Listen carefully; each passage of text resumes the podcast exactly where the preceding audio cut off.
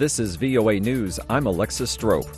The leader of Yemen's Houthi militant group says they will introduce military surprises in their ongoing Red Sea attack operations against seagoing vessels. VOA's Rick Pantaleo reports. The Iran backed Houthi rebels have been repeatedly attacking civilian cargo ships with missiles and drones since mid November 2023. This is Abdul Malik al Houthi, the leader of the Houthi militants. Our military operations will continue and advance, and we have surprises that our enemies will not expect at all. U.S. and U.K. militaries have launched joint responses to some of the attacks. Houthi militants say they are acting in solidarity with Palestinians against Israel's military actions in Gaza. Rick Pantaleo, VOA News. U.S. officials reacted with concern at the news of civilians killed while trying to get humanitarian aid in Gaza.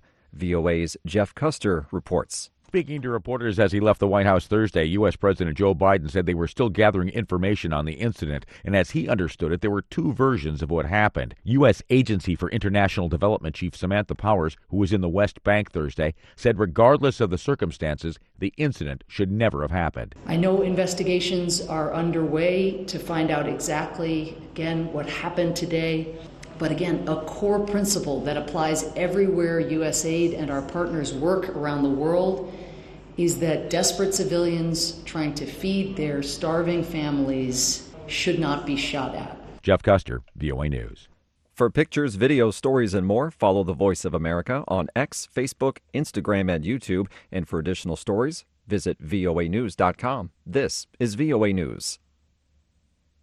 Russian opposition leader Alexei Navalny will be laid to rest Friday in a Moscow funeral. Reuters correspondent Rachel Judah has more. This small act of resistance in the southern city of Krasnodar led to Vyazov being sentenced to 14 days in a special detention center for demonstrating extremist symbols. That's the maximum punishment allowed by law. It exemplifies how, despite the state working around the clock to snuff out any sign of dissent over Russia's invasion of Ukraine and Navalny's death, signs of opposition still flicker. According to Vyazov's lawyer, the 41 year old is being held in a basement cell and has not seen sunlight since his detention. Vyazov is one of 404 protesters who have been detained across 40 cities at events in Navalny's memory across Russia between February the 16th and 19th, according to human rights group OVD Info. Rachel Judah from Reuters. Kiev officials say Russian forces are pushing hard against more Ukrainian towns and villages in eastern and southeastern Ukraine. Ukraine said Thursday it has shot down 13 Russian warplanes this month, despite Russia's apparent offensive momentum on the ground.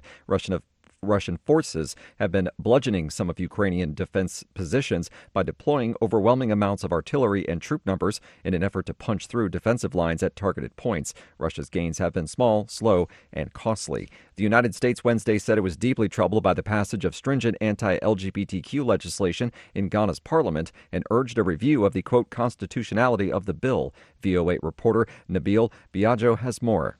Ghana's parliament passed legislation that intensified the crackdown on the rights of members of the LGBTQ community. The bill also imposes a prison sentence of up to five years for the willful promotion, sponsorship, or support of LGBTQ activities. In response to the legislation passed by Ghanaian lawmakers, the U.S. State Department released a statement that said the bill seeks to criminalize any person who simply identifies as LGBTQI, as well as any friend, family, or member of the community who does not report them. The department said it echoes the call by Ghanaians who have urged a review of the constitutionality of the bill to protect the rights of all individuals in the West African nation. Following the vote in Parliament, the bill will be presented to President Nana Akufo-Addo, after which he has seven days to assent or refuse to assent according to Ghana's constitution. I'm Nabeel Biajo in Washington. Attorneys for X Corp and a research organization that studies online hate speech have traded arguments in court in a legal battle over the organization's reports on the increase in hate speech on the site since it was purchased by Elon Musk in 2022. The nonprofit Center for Countering Digital Hate